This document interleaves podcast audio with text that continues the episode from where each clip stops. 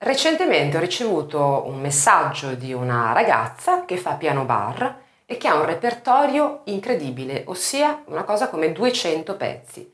E, e mi chiedeva, come si fa a provare un repertorio molto ampio?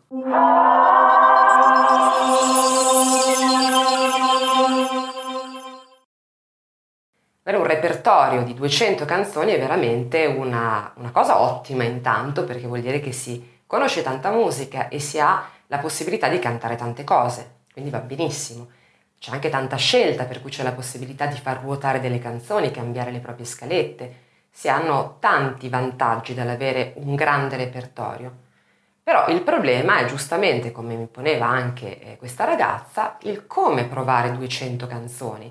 Cosa ovviamente impossibile nel corso di un'unica prova, ma all'interno di una stessa settimana dividere eh, per le varie prove 200 brani, beh, direi che risulta praticamente impossibile. Il mio suggerimento è prima di tutto quello di definire una serie di scalette diverse, cioè su 200 brani, ipotizzando che una, una serata duri un'ora, un'ora e mezza, ci stanno indicativamente 20-25 canzoni, dipende ovviamente dalla lunghezza dei brani. E allora su questi 200 brani costruire tante diverse scalette che contengono quindi tutti gli elementi necessari per fare una scaletta vincente, i brani più melodici, più lenti, insieme ai brani più ritmici, inglese, italiano, insomma, creare appunto tante diverse scalette che includano tutte queste 200 canzoni del proprio repertorio. Una volta che si sarà fatto questo lavoro, che naturalmente è molto impegnativo,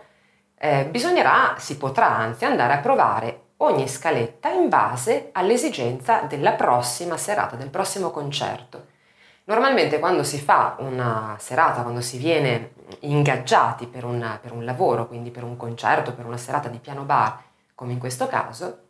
si prepara a priori la scaletta, cioè ci si fa un canovaccio, uno, uno schema, diciamo, guida su quella che sarà la serata eh, musicale, la programmazione musicale. Quindi si andrà magari ad estrarre una delle tante scalette che sono state precompilate, precomposte, con le dovute modifiche, per cui se si desidera poi inserire una canzone che magari è nuova, è appena uscita, vogliamo, vogliamo appunto inserirla assolutamente, eh, potremmo rimuovere del, dei vecchi brani oppure semplicemente integrarla, dando in questo caso priorità proprio alla canzone nuova. Normalmente quando si canta molto, eh, a volte è addirittura superfluo provare dei, dei brani che si sono già cantati centinaia e centinaia di volte. È sempre meglio dare appunto la priorità a quelle canzoni sulle quali siamo meno sicuri.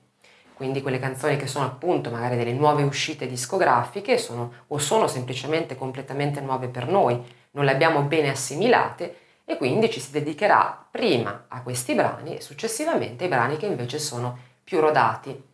Addirittura molte volte i brani rodati non serve neanche provarli eh, nella propria sala prove prima della serata. Molte volte si provano proprio al pomeriggio quando si fanno le prove del suono, invece di provare eh, a casa si fa lì direttamente una prova così si vede come funziona l'impianto, se si sente tutto bene e si fa così un ripasso per rinfrescarsi proprio eh, a pochi minuti o a poche ore dalla performance. Importantissimo comunque organizzarsi nel caso in cui si abbia un repertorio, un repertorio così vasto e non pensare insomma di poterlo provare eh, tutto quanto e soprattutto in poche ore, perché è assolutamente impossibile.